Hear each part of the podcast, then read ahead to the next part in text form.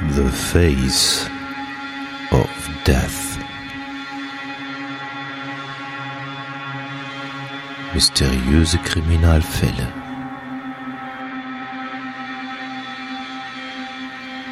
Der Podcast. The Face of Death.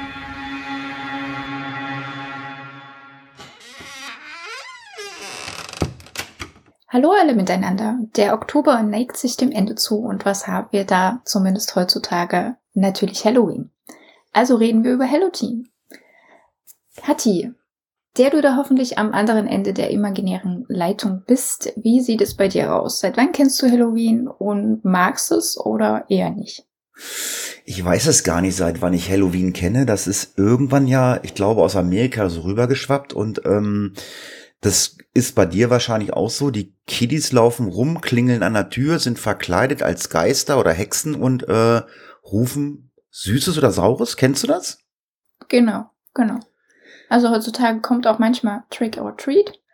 Ähm, und bei uns sind viele Kinder leider so Prinzessinnen und was weiß ich, also nicht wirklich gruselig angezogen.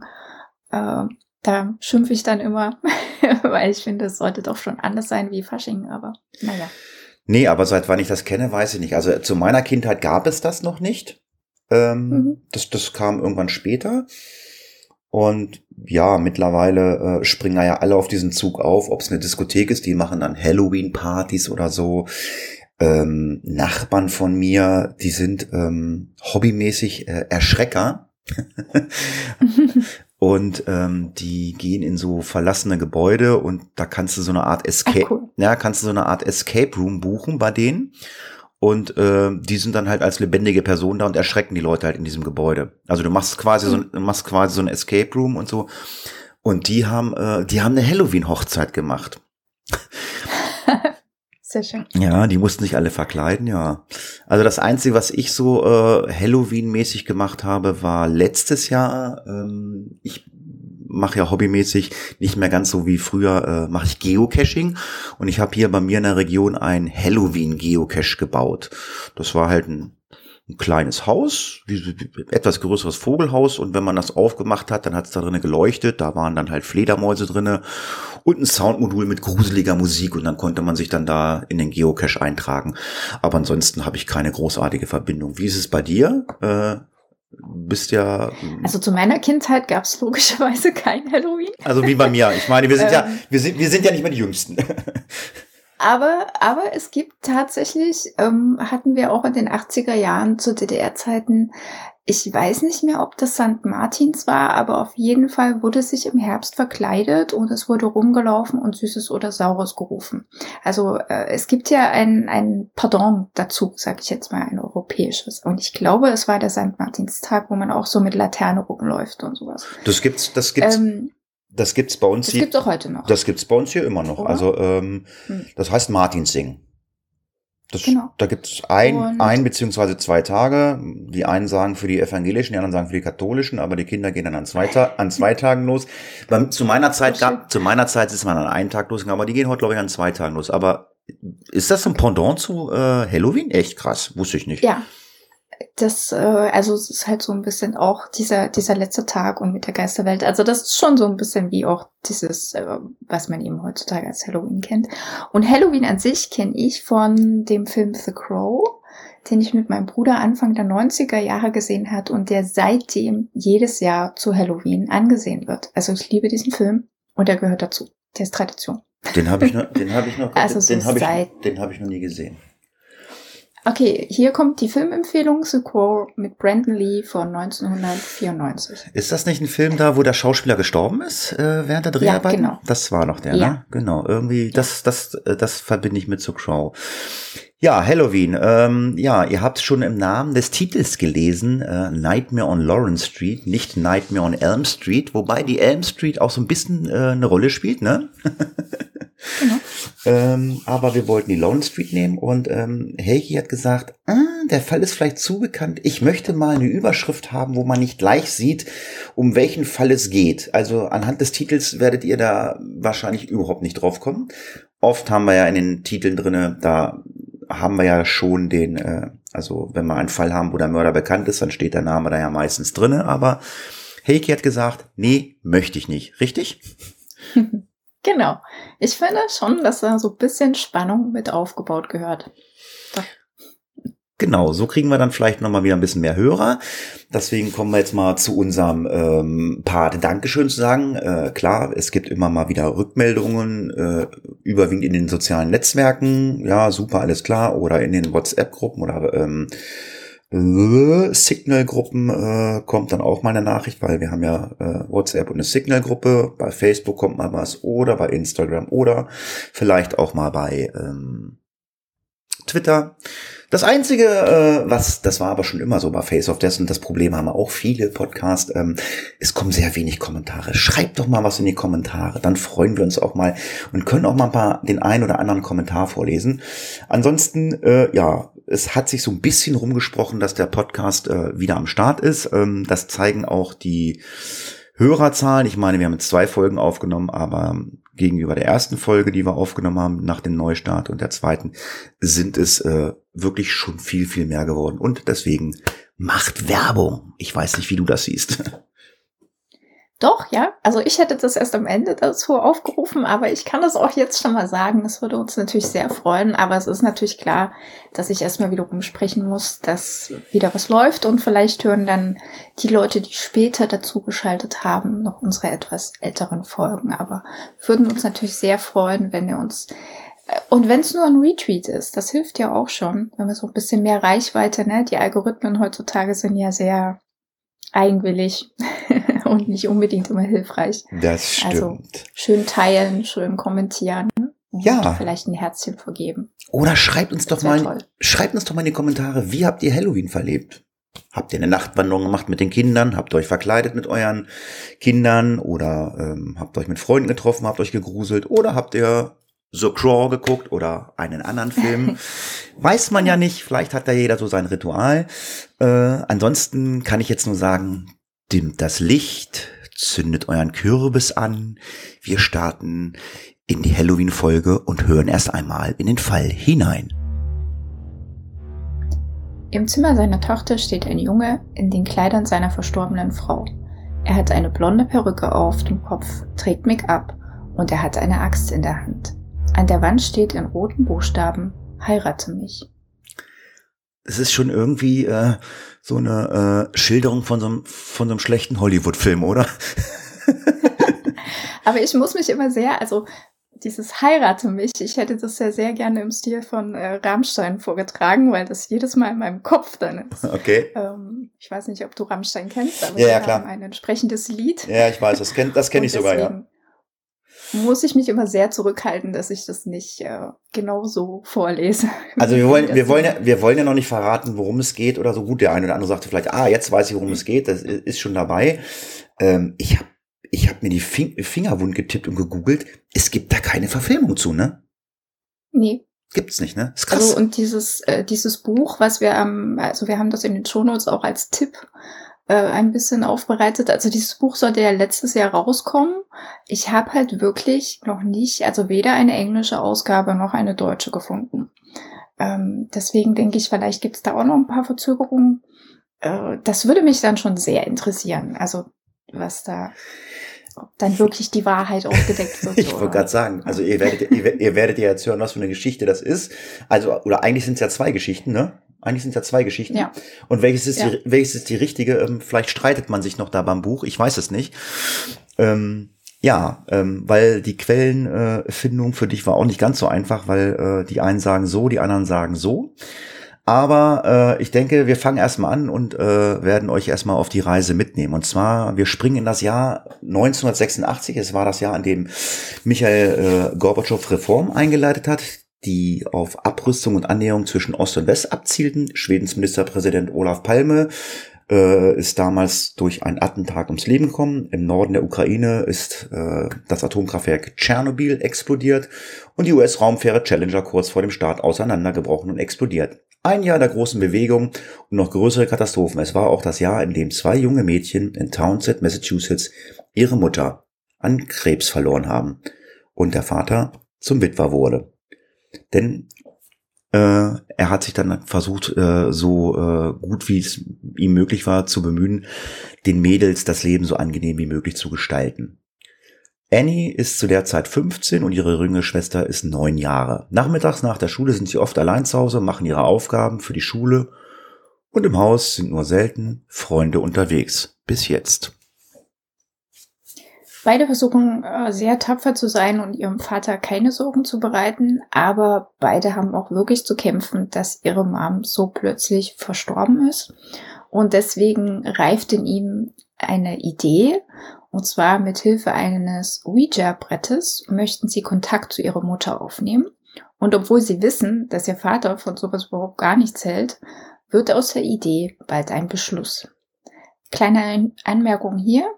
Ähm, es stand nicht in den Quellen, aber ich würde schon annehmen, dass die Mädels äh, vielleicht über ihre Mutter bereits Erfahrung mit dem Ouija-Brett gemacht hatten oder zumindest eins im Haus war, weil so einfach hat man jetzt nicht ein Buch und ein Ouija-Brett äh, im Haushalt, würde ich sagen.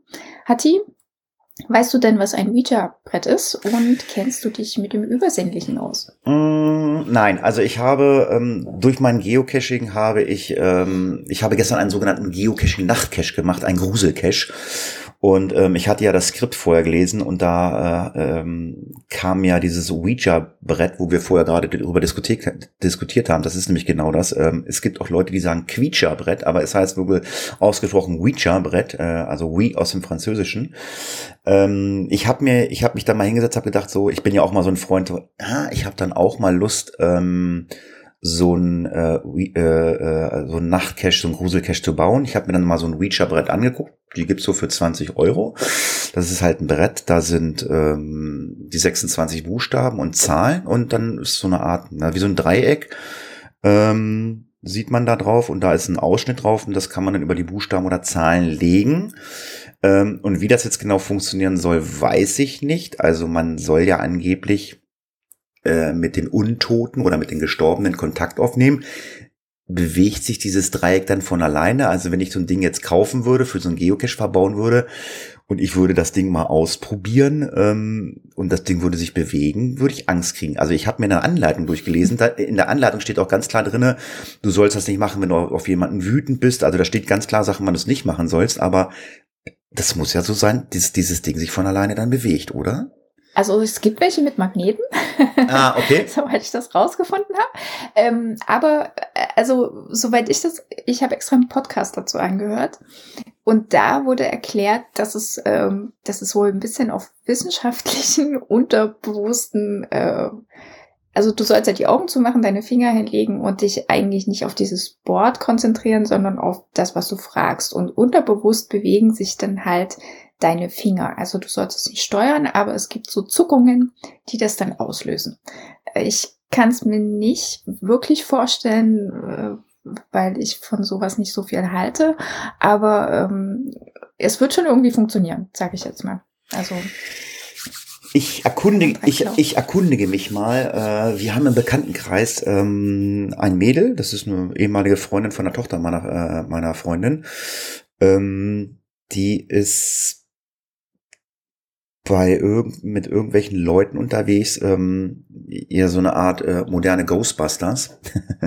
mhm. Und ähm, die besuchen verlassene Orte oder auch so verlassene Gebäude, haben dann, ah, okay. auch, haben dann auch irgendwelche komischen Messgeräte mit dabei mhm. und suchen dann da irgend sowas wie die weiße untote Frau. Ähm, und von denen gibt's Videos bei YouTube. Ähm, ich, ich muss mich mal nochmal mal, mal erkundigen, wie die heißen. Ich schicke dir dann mal die Links und dann kannst du dir mal die Videos von denen angucken und dann kannst du dir da mal ein Urteil zu machen, ob man, ob man das glaubt oder nicht. Genauso, äh, ob man in irgendeiner Art und Weise äh, glaubt, was so ein äh, Ouija-Brett mit einem macht. Ähm, aber ich schicke dir mal die Videos, dann kannst du jetzt mal angucken, was die so machen. Ich habe da, ich habe das mir das angucken und seht, was, was stimmt denn bei euch nicht? Aber naja, jedem so das seine. So, also ja ich gehe ja gern zu Conventions und da gibt's einen Schauspieler, Chad Lindbergh, den kennen vielleicht einige aus, äh, wie heißt das?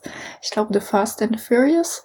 Auf jeden Fall, der macht das auch. Also der ist so richtiger Ghost Hunter und der erzählt auch äh, auf Conventions davon und ich sitze jedes Mal denke, nee, bei aller Liebe, nee. Aber ja, man soll ja, man soll ja nicht so ablehnend durch die Welt gehen, sondern offen sein. Also, why not? Jedem, was ihm gefällt. Ja. Soll ich jetzt noch ein bisschen? Ja, das Design, ähm, ist, das Design des Brettes hast du ja noch vor dir, ne?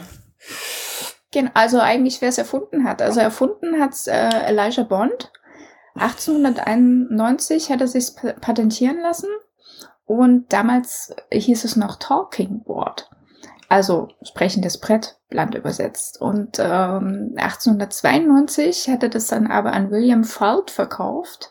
Und der hat ein bisschen das Design verändert. Ähm, der ließ sich das dann ebenfalls patentieren und taufte es Ouija.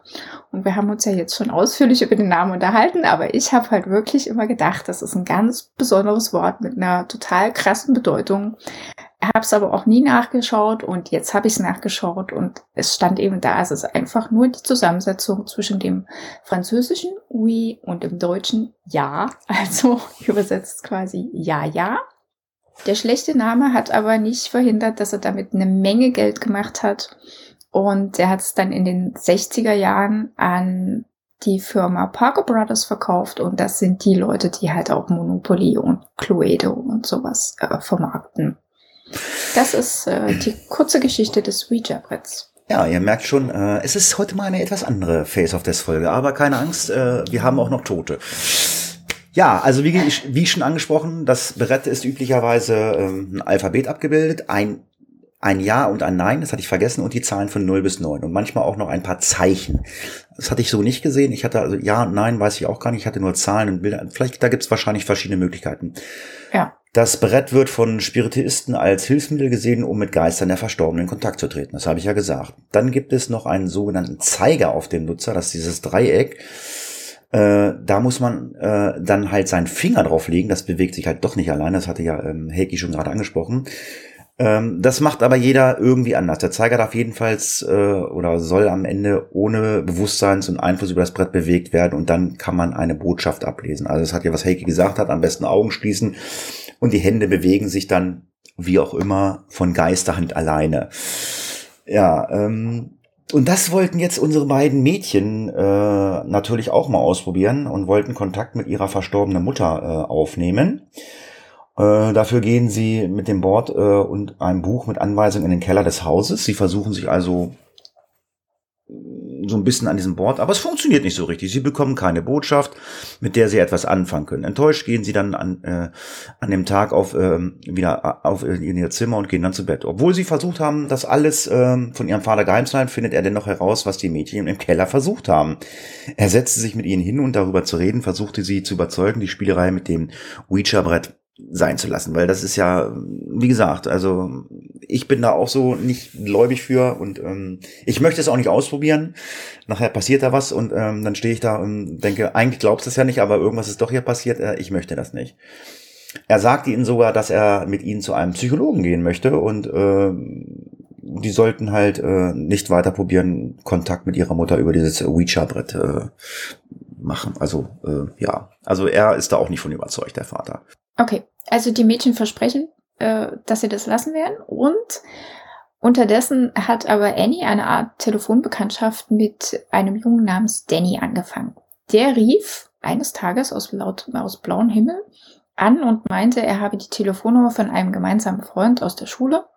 Er beschreibt sich als groß, blond und sportlich. Annie und er können sich ganz gut am Telefon miteinander äh, unterhalten und nach ein paar Telefonaten überzeugte sie dann, dass man sich doch mal treffen könnte. Annie willigt auch ein und sie verabreden sich zu einem äh, gemeinsamen Ausflug auf den Rummel, der gerade stattfindet. Doch als Danny sie dann abholt, wird Annie schon zum ersten Mal ein bisschen stutzig, denn vor ihr steht kein großer, blonder, gut aussehender, sportlicher Kerl, sondern eigentlich ein bisschen das Gegenteil. Der Junge ist schlecht gekleidet, er wirkt verwahrlost und er ist auch nicht gerade reinheitsliebend. Aber weil er und Annie sich am Telefon so gut verstanden haben, schiebt sie halt die Oberflächlichkeiten beiseite und geht mit ihm dennoch auf den Rummel. Am Ende bricht sie das Date dann aber trotzdem nach einer Stunde ab und geht nach Hause.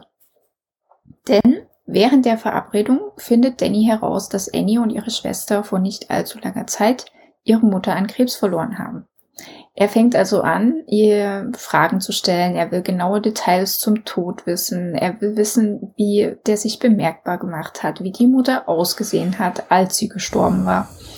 Und Annie scheint das, dass er wie besessen von diesen Sachen ist, ähm, will seine Fragen eben nicht beantworten, doch er bohrt halt weiter und hört nicht auf und deswegen bricht sie dann nicht nur das Date ab, sondern auch den Kontakt.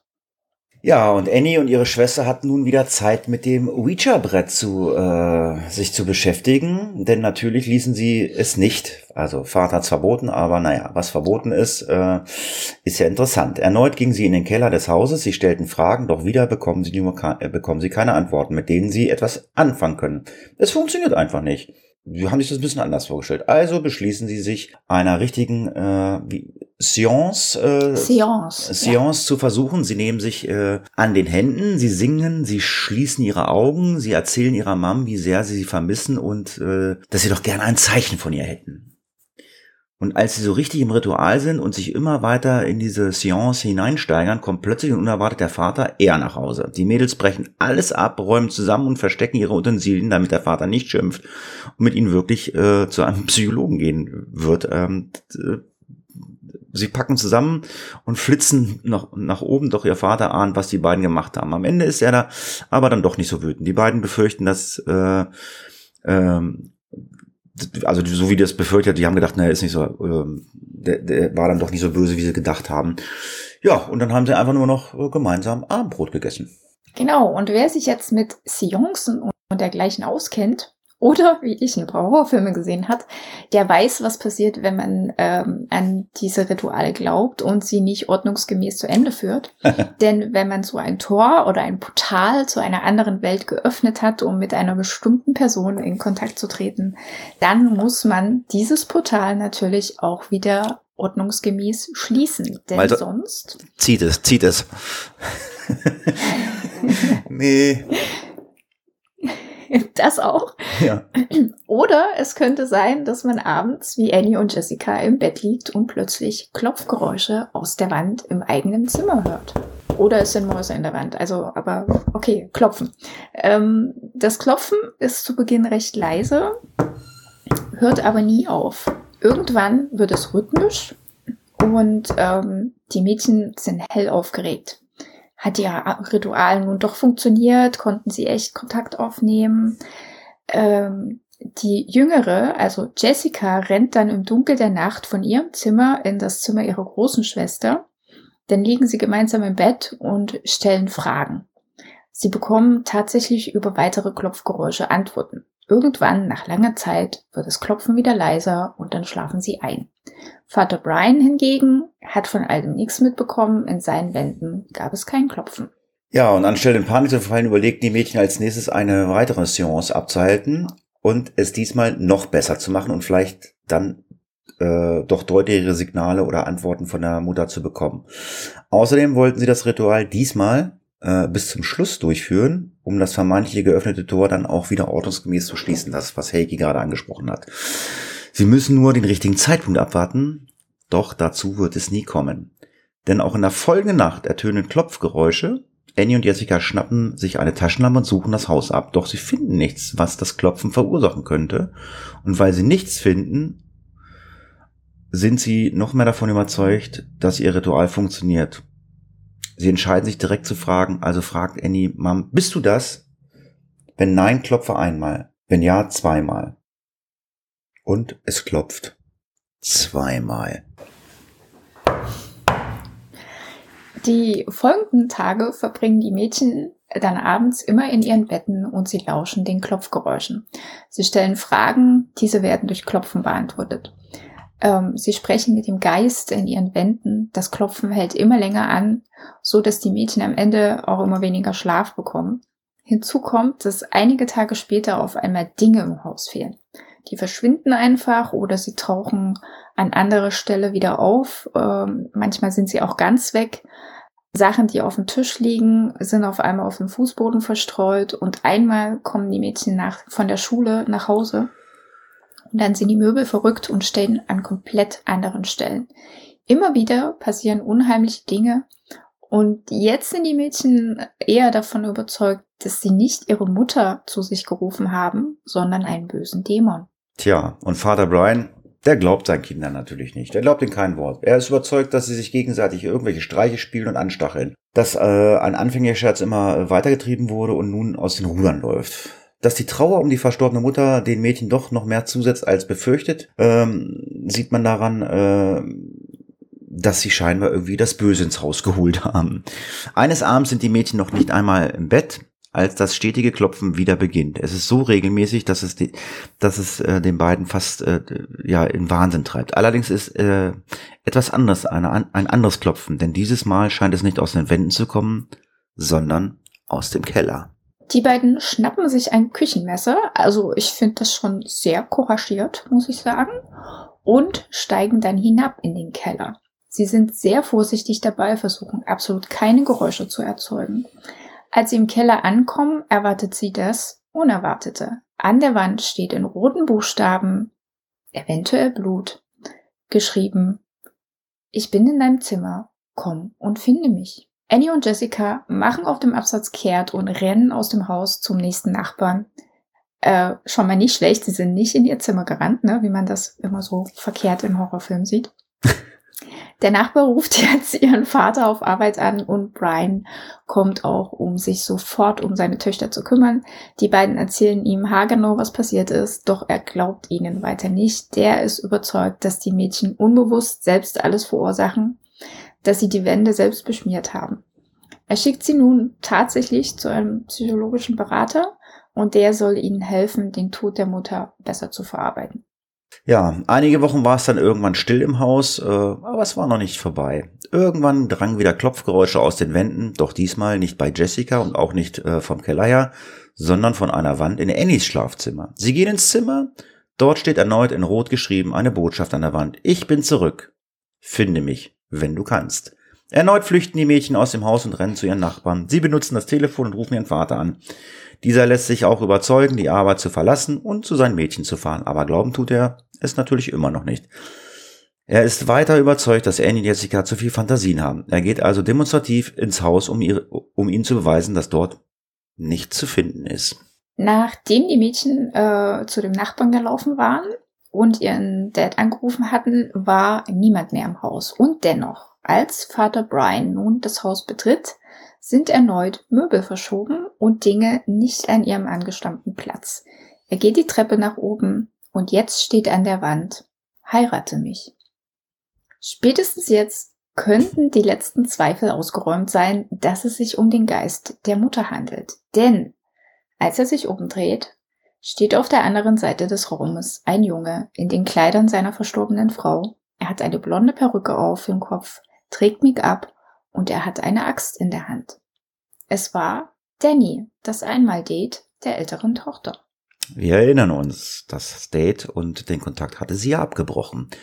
Ja, Brian versuchte sich, den Jungen zu schnappen, doch nach, einem, nach einer kurzen Kabelei entwischte äh, Daniel äh, ihm und ließ einen ziemlich verdutzten Vater zurück. Denn der Junge war vor seinen Augen einfach plötzlich wie vom Erdboden verschluckt. Wie kann das passieren? Die Polizei wurde dann natürlich gerufen, nachdem die Polizei festgestellt hatte, dass jede Nachricht mit Ketchup geschrieben worden war, durchsuchte sie das Haus nach Hinweisen darauf, ähm, wie der Junge überhaupt in das Haus gelangt sein könnte. Ein Beamter fand einen versteckten Kriechgang hinter einem Schrank, der in der Wand von Annies Schlafzimmer eingebaut war. Als der Beamte die Luke öffnete, entdeckte er Danny, der sich darin zusammengerollt hatte. Wir haben eine Skizze der Polizei. Die ist auch für euch in den Shownotes verlinkt. Wollen wir erklären? was dazu noch zu sehen ist? Oder möchtet ihr euch das selber aus äh, gucken? Ähm, weiß ich nicht. Wollen wir da was zu sagen oder äh, sollen äh, die Hörer sich das selber angucken? Also ich glaube, die Hörer können sich das selber angucken, weil äh, wir haben ja dann noch die zweite Geschichte. Und ich glaube, diese Skizze verwirrt da einfach. Also das ist auch der Punkt, wo ich denke, okay, wir haben diese Skizze, die soll von einem Polizisten sein, aber korrespondiert ja nicht mit dem, was da noch kommen wird. Genau. Deswegen schaut's euch an. Äh, der, der Link führt direkt auf die Skizze. Da gibt's auch keine weiteren Erklärungen dazu. Das war einfach nur eine Abbildung. Ja, ihr habt's gehört, der Junge wurde gefunden in der Wand. Also nimmt die Polizei ihn mit und sein vollständiger Name ist Daniel LaPlante. Nachdem LaPlante vom Tatort entfernt worden war, führen die Beamten nun eine gründliche Durchsuchung des, des Verstecks von ihm durch. Und zu ihrem Entsetzen stellen sie fest, dass LaPlante in den Wänden des Hauses gelebt hatte. Der Durchgang, in dem sie LaPlante entdeckten, war zu anderen Bereichen des Hauses untertunnelt worden. Es gab eine Handvoll von Gucklöchern, so dass LaPlante Annie von jedem Raum aus beobachten konnte, in dem sie sich befand. Ähm, es stellte sich zudem heraus, dass Daniel LaPlante sich als der Geist von Annies und Jessicas Mutter ausgegeben hatte, um sie zu quälen. Es wird vermutet, dass LaPlante vorhatte, sich den Mädchen zu offenbaren, also quasi dann sich vor die zu stellen und aus seinem Versteck rauszukommen, ähm, während er als ihre tote Mutter gekleidet war. Ob es sich wirklich als ihr Geist ausgeben wollte oder sie einfach nur zu Tode erschrecken, das ist nicht bekannt, aber wahrscheinlich letzteres. Die Tatsache aber, dass er zu dem Zeitpunkt halt eine Axt in der Hand hatte, deutet darauf hin, dass Annie und Jessica Bowen eventuell viel Glück in dieser Nacht hatten. Jetzt könnten wir sagen, ist vorbei. Das war jetzt unsere Halloween-Geschichte, oder? War doch schon. Ich hoffe doch nicht. War doch, war doch, war doch schon schön. Aber es kam ja wirklich alles anders, äh, was so skurril ist an diesem Fall. Ähm, ja, aber ähm, ich fand das schon echt äh, crazy mit diesem Klopfen und äh, dass der sich da echt in diese Wände da, äh, in dieses Haus gebuddelt hat und dass das keiner gemerkt hat. Das muss man ja vorstellen, ne? Ja. Ne, also ist der Hammer. Ja, nach diesem Vorfall kam Daniel äh, dann in, Psychi in eine psychiatrische Einrichtung und anschließend für ein Jahr in eine Jugendstrafanstalt. Gleich nach seiner Entlassung begann er wieder mit Einbrüchen. Und nein, die Geschichte ist hier noch nicht zu Ende, habe ich ja gesagt. Denn das war äh, die Urban Legend Variante. Also unsere kleine Gruselgeschichte äh, zu äh, Halloween, die wir aber nicht erfunden haben, die so äh, auch im Netz zu finden ist. Und ähm, ja, und hauptsächlich sogar. Also hm? man findet mehr die als andere.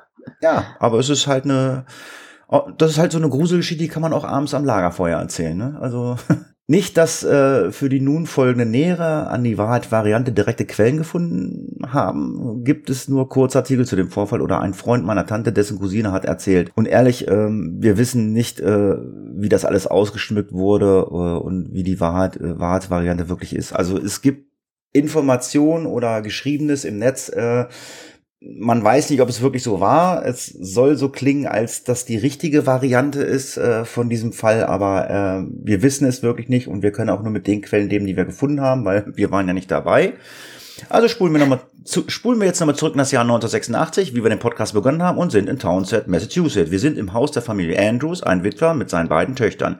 Ehefrau und Mutter waren erst kurz, äh, oder die Ehefrau und Mutter war kurz an Krebs gestorben. Also wir sind jetzt wieder da, wo wir angefangen haben. Ähm, die ältere Tochter ist bekannt mit einem Daniel LaPlante. Die waren nicht wirklich zusammen, sondern sie hatten wohl ein paar Worte miteinander gewechselt. Er war mehr an ihr interessiert als andersherum. Aber der wichtige Punkt hier ist, die kannten sich. Nun ist es der 8. Dezember und die beiden Mädchen sitzen zu Hause vor dem Fernseher und schauen Nightmare on Elm Street. Mhm. Ähm, da ich ein Herz für klassische Horror habe, finde ich das natürlich ganz cool. Ähm, der Vater ist noch nicht zu Hause, ähm, der ist noch auf Arbeit. Die haben zwischen sich so eine Snackbox äh, und die sind ein bisschen verwundert, denn eigentlich sollte die Snackbox voller sein, als sie ist. Aber ähm, naja, wer weiß, wer genascht hat. Ähm, auch wenn in der Küche selbst ein paar Dinge fehlen, und, also aus dem Kühlschrank oder ein paar Snacks, die normalerweise da sind. Äh, das wundert sie, aber sie machen sich jetzt auch nicht so riesige Sorgen drüber. Als der Film dann zu Ende ist, sind sie brav, die Mädels räumen auf, machen sich fertig fürs Bett. Äh, der Vater kommt gerade nach Hause, alles läuft gut. Die jüngere der beiden geht in ihr Zimmer und öffnet den Schrank. Im Schrank steht Daniel LaPlante. Er trägt die Sachen ihrer verstorbenen Mutter, hat äh, sich Make-up aufgelegt ins Gesicht. Oh, also er hat sich geschminkt. Ähm, und das Ganze war total bizarr im Gesicht verteilt. Äh, ja, und er hatte eine Axt in der Hand. Äh, ja, die war ungefähr so groß wie ein Beil. So würde man das jetzt so übersetzen. Ähm, das ist ein Ding, was man halt in einer Hand halten kann. Er sagte, sie soll absolut still sein und dann hat er sie gefesselt. Nach und nach überwältigte er auch dann die ältere Schwester und auch den Vater und die wurden auch beide gefesselt. Daniel erklärte ihnen, dass er sie umbringen wird. Dann verlässt er den Raum und sucht ein paar Dinge zusammen, die er mitgehen lassen will. Unterdessen kann sich die jüngere Schwester befreien. Sie springt aus dem Fenster und rennt zu den nächsten Nachbarn. Die rufen dann die Polizei. Doch, als die Polizei dann eintrifft, gibt es von Daniel keine Spur mehr. Er ist verschwunden. Die Beamten befreien die anderen beiden, besuchen das Haus, doch bis auf die Tatsache, dass einige Gegenstände verschwunden sind, finden sie nichts, schon gar nicht den Eingreifer der Familie. Die drei sind aber so schockiert, dass jemand in ihr Haus und in ihr Leben eingedrungen ist, dass sie es erstmal verlassen und für ein paar Tage bei Verwandten unterkommen. Die Polizei sucht derweil weiter nach Daniel LePlante. Also die ältere Schwester hat erkannt, wer, wer das war. Aber der bleibt vom Erdboden verschluckt. Sie finden heraus, dass er schon einige Woche, Wochen von keinem mehr gesehen wurde. Und obwohl er erst 16 ist, scheint es seiner Familie nicht aufgefallen zu sein, denn sie haben ihn nicht als vermisst gemeldet.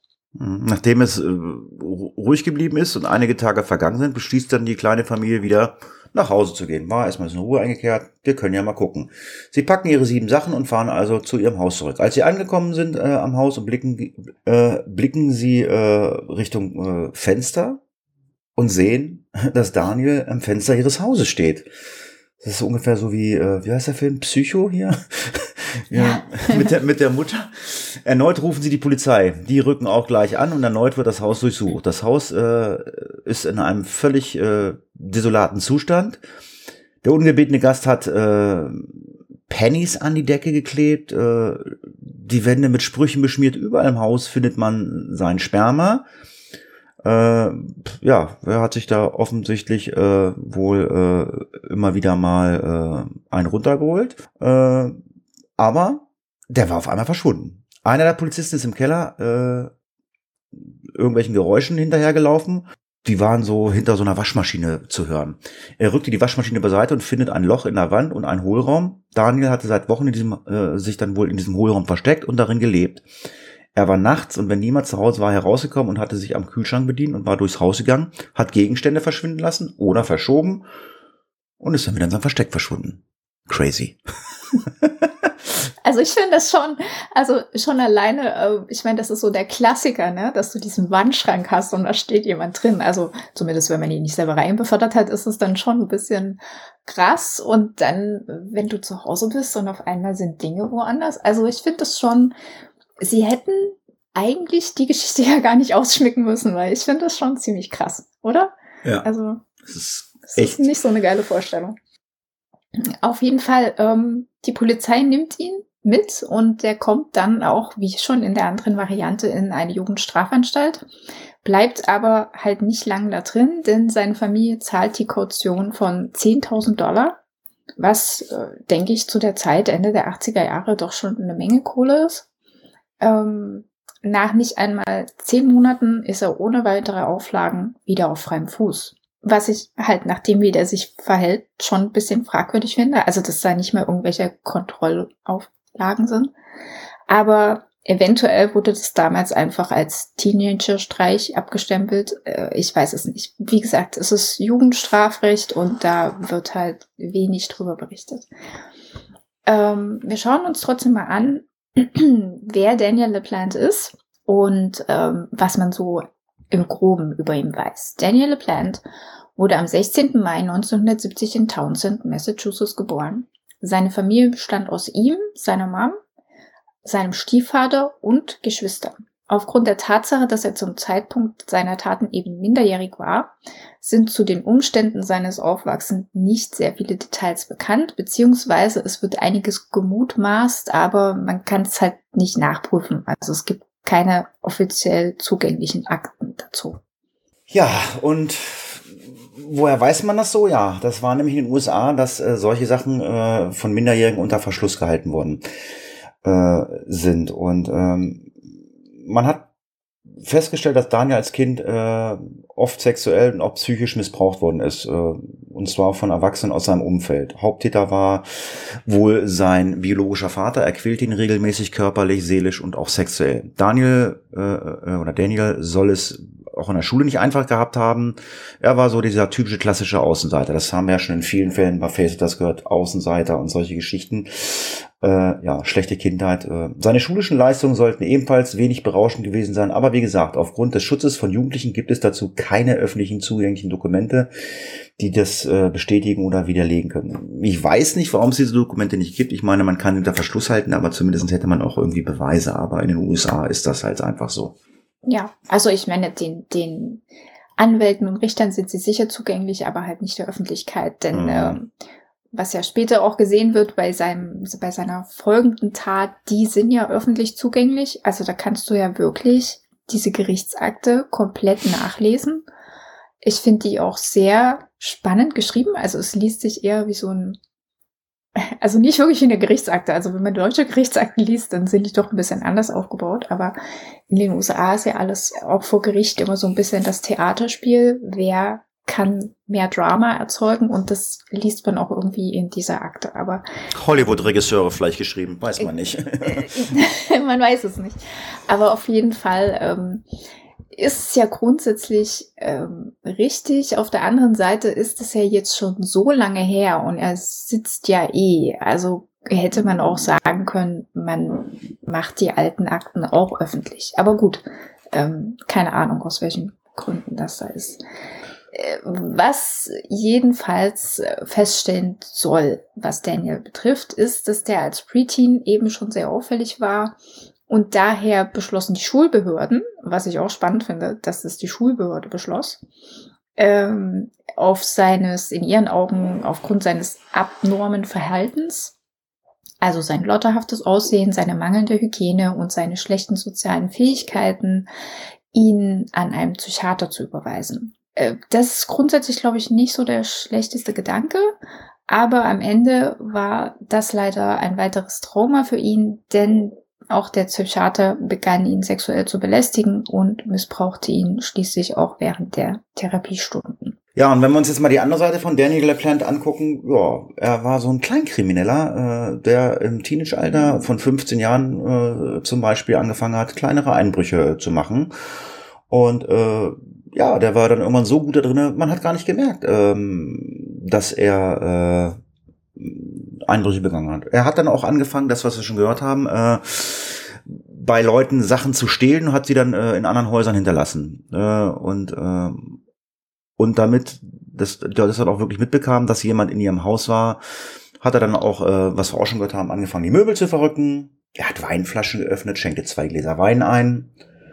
Und äh, somit wussten die Leute, irgendwer war hier. Möbel verrückt, fremde Sachen hier, Wein eingegossen. Ähm, ja, und äh, das war für ihn so eine Art Machtgefühl. Stehlen, das war für ihn Nebensache. Für ihn war das Machtgefühl, ich war bei euch und ich habe irgendwas gemacht und ihr wisst, hier war eine fremde Person. Und jetzt kommen wir äh, zu der Tat nach seiner Entlassung aus dem Jugendstrafgefängnis. Äh, wir erinnern uns, ähm, ungefähr zehn Monate hat er eingesessen, dann wurde er wieder auf freien Fuß gesetzt. Und an dieser Stelle kommt eine kleine Warnung, dass äh, in den folgenden Tatbeschreibungen Gewalt gegen Kinder äh, vorkommt. Und wer das nicht hören mag, der muss jetzt, also mindestens würde ich sagen, drei Minuten davon skippen, ähm, damit eben dieser Tatablauf nicht so genau ist. Also ich habe es nicht zu detailgetreu äh, reingenommen, aber man muss ja wissen, was er getan hat und was, warum es eben so entsetzlich ist. Also LaPlante war 1987 17 Jahre alt und der lebte auch noch bei seiner Familie, äh, als er wieder mal in ein Haus einbrach. Und zwar in Townsend. Und dort erschoss er dann eine Mutter namens Priscilla Gustafson, die damals 33 Jahre alt war, mit zwei Schüssen aus nächster Nähe in ihrem Schlafzimmer. Der hatte ein Kissen über den Kopf, äh, was man vermutet hat, sollte als Schalldämpfer dienen. Spermaspuren, Knebel und ein paar ausgerissene Seiten aus einem Pornoheft, die am Tatort gefunden wurden, deuteten ebenso auf sexuellen Missbrauch hin. Dieser wurde später auch durch die Rechtsmedizin bestätigt. Die beiden Kinder, Abigail war sieben und William war fünf, hat er ertränkt. William im oberen Bad und Abigail im unteren Bad des Hauses. Bei der Siebenjährigen wurden zudem starke Kopfverletzungen, also ein stumpfes Schädeltrauma festgestellt und Quetschungen am Hals. Das deutet eben für die Gerichtsmediziner darauf hin, dass die sich gewehrt hat. Also ähm, eventuell, weil er sie, weil sie ihn überrascht hat. Denn der Zeitablauf konnte wie folgt rekonstruiert werden. Priscilla Gustafson also das ist die Mutter, die kam gegen 13 Uhr mit ihrem Sohn nach Hause. Sie hatte ihn nach Beendigung ihrer Arbeit vom Babysitter abgeholt und da wartete LaPlante bereits auf sie. Er hat sie überwältigt und gefesselt. Ähm, Tochter Abigail kam gegen 15.30 Uhr nach Hause und es wird vermutet, dass Priscilla und William zu dem Zeitpunkt schon tot waren, als Abigail vom Schulbus vor dem Haus abgesetzt wurde und ins Haus ging. Ja, der Vater und Ehemann äh, Andrew Gustafsson kam an dem, diesem 1. Dezember 1987 von der Arbeit. Er wollte seine Frau an diesem Tag zum Essen ausführen, denn er hatte ein großes Projekt äh, auf der Arbeit zum Abschluss bringen können und deshalb hat er sich nachmittags äh, ein bisschen freigenommen, äh, ist nach Hause gefahren und äh, hatte vorher angerufen, hat aber niemanden erreicht. Das hat er, hat er zwar ein bisschen seltsam gefunden, hat sich aber keine Sorgen gemacht. Äh, ja, vielleicht war seine Frau ja auch nur kurz mit den Kindern was einkaufen. Er kam dann so gegen 17.30 Uhr nach Hause und wunderte sich über die Stille im Haus. Es war ungewöhnlich, mit zwei Kindern im Haus und so ruhig. Er rief, er rief äh, im Haus herum, bekam keine Antwort. Endo steigt die Treppe hinauf, um im Schlafzimmer nach seiner Frau zu sehen, und er findet sie dort tot auf dem Bett liegend. Er ruft dahin sofort die Polizei, die im Zuge einer Hausdurchsuchung dann die Leichen der beiden Kinder findet. Ähm, später im Gericht wird Andrew Gustafson vom Richter gefragt, warum er nicht gleich auch nach den Kindern gesehen hätte. Und er hat geantwortet, es war eine solche Stille im Haus, man hätte eine Stecknadel fallen hören können. Ich hatte furchtbare Panik, dass ich auch meine Kinder tot finden würde. Diese Vorstellung allein. Deshalb habe ich lieber den Notruf gewählt. Zur gleichen Zeit, als Andrew nach Hause kam und seine ganze Familie ausgelöscht vorfand, war Daniel LaPlante bei einer Geburtstagsparty seiner Nichte im Nachbarort. Ja, und bei diesen ganzen Ermittlungen äh, hat man dann herausgefunden, dass LaPlante zuvor bereits einige Einbrüche äh, vollzogen hatte. Zum Beispiel am 14. Oktober 1987, da stieg er in das Haus auf der Elm Street 38 ein aber auch in das Haus der Gustafsson war er bereits im November des Jahres eingebrochen. Gegenstände, die nach dem Einbruch von den, von den Gustafsson als gestohlen gemeldet wurden, wurden später bei LaPlante gefunden. Hier versuchten dann seine Anwälte zwar die Beweismittel als ungültig zu erklären, da die Gegenstände bei seinem Bruder und, äh, und im Haus verteilt äh, waren und nicht direkt bei Daniel äh, LaPlante im Zimmer gefunden wurden. Allerdings konnte er sich mit im gesamten Haus frei bewegen. Es waren keine abgetrennten Wohnbereiche oder so etwas wie äh, eine Einliegerwohnung gab es dort auch nicht. Äh, und deshalb äh, wurden dann diese gestohlenen Gegenstände als Beweismittel zugelassen, weil es halt ein Haus war und ähm, ja, da konnte man das jetzt nicht dem Bruder einfach zuordnen. Jedenfalls beim ersten Einbruch auf der Elm Street wurden zwei Rouge-Pistolen Kaliber 22 gestohlen. Eine davon fand LePlans Stiefvater sogar in dessen Wäschekorb, doch Daniel behauptete, er hätte diese schon ein Jahr zuvor bekommen. Ein bisschen fraglich, warum ein Teenager einfach eine Waffe in seinem Zimmer behalten darf, aber andere Länder, andere Sitten. Ähm, die zweite entwendete Waffe konnte später als diejenige identifiziert werden, der auf Priscilla Gustafson durch ein Kissen geschossen wurde. Auch die benutzte Munition konnte einer bestimmten Packung zugeordnet werden, denn Daniel hatte einen Kumpel gebeten, ihm ein paar Kugeln zu beschaffen.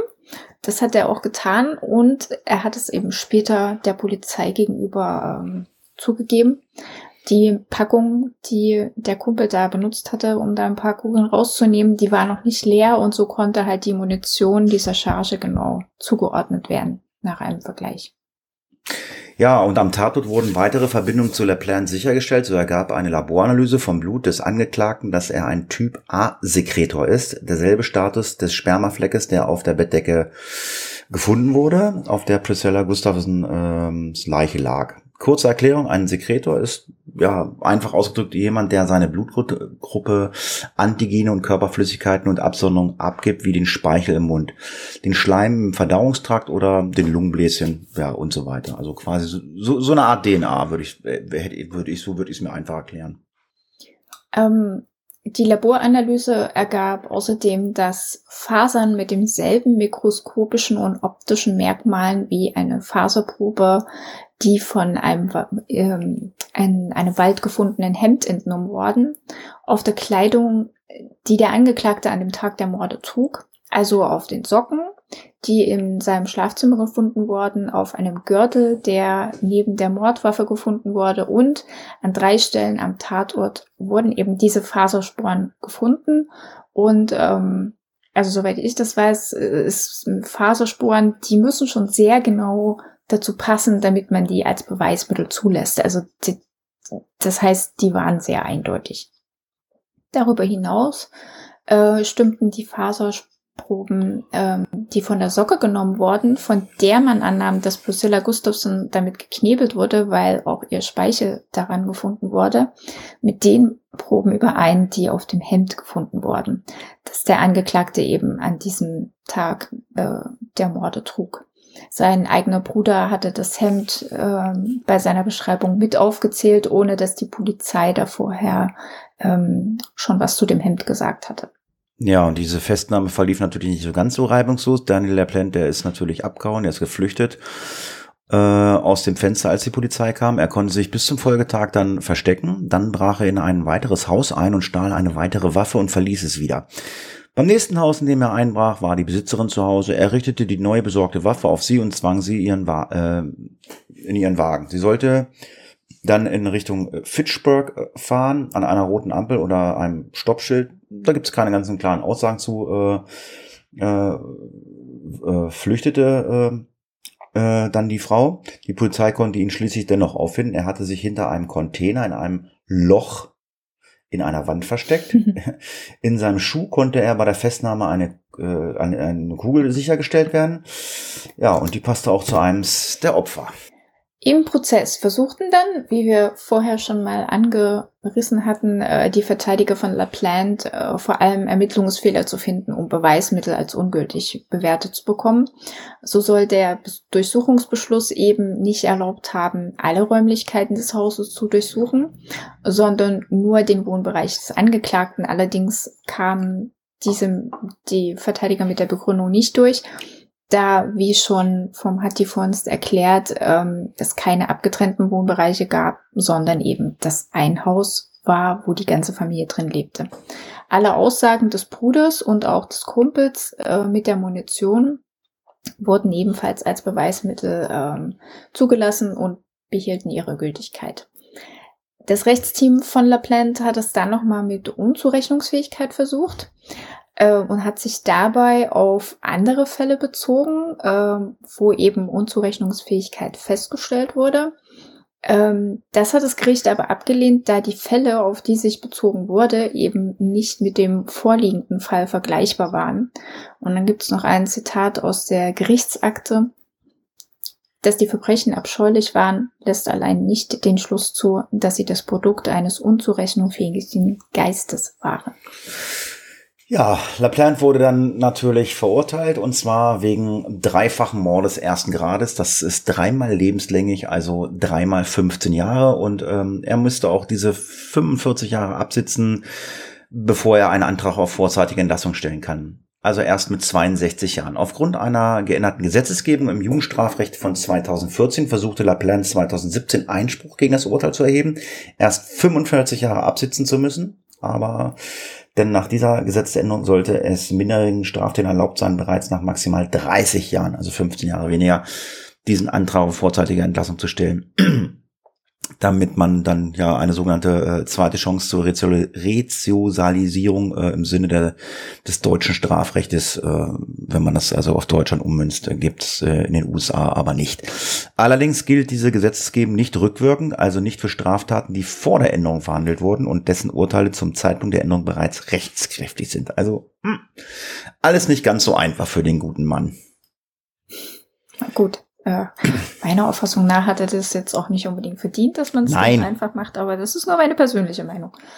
Ähm, der Antrag auf Begnadigung wurde eben vom obersten Gericht in Middlesex äh, abgelehnt.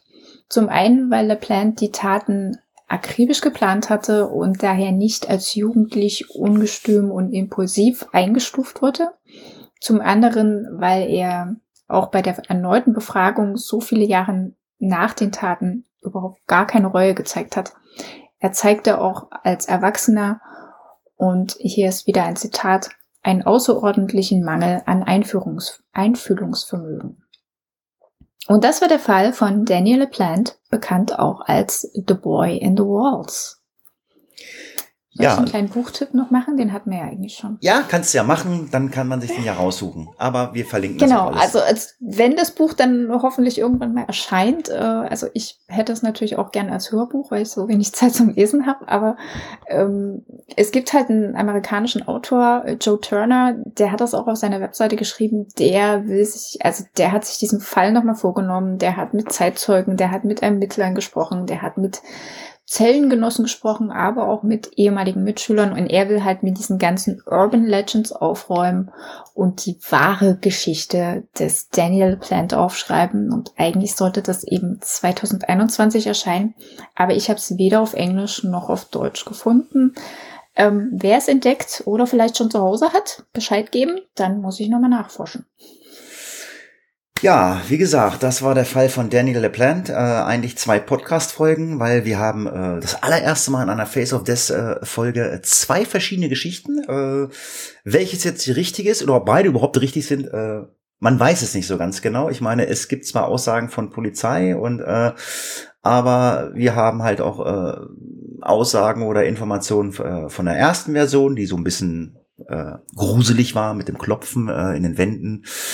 Äh, ja, kann sich jeder sein eigenes Urteil äh, drüber bilden. Ich fand das äh, äh, den Fall sehr spannend. Ich sage vielen Dank fürs Zuhören, macht's gut, bis zum nächsten Mal und das Schlusswort hat wie immer die Heiki. Ich verabschiede mich auch und wie wir schon am Anfang gesagt haben, wenn euch der Podcast gefällt oder vielleicht auch nicht, oder wenn ihr Tipps und Tricks habt, wie wir den verbessern können, dann schreibt uns doch einfach ein paar Kommentare und wer mag, bitte teilt uns und ansonsten wünschen wir euch ein schönes Halloween. Die, die frei haben, genießt es und habt ein paar schöne Wochen. Bis bald. Case closed.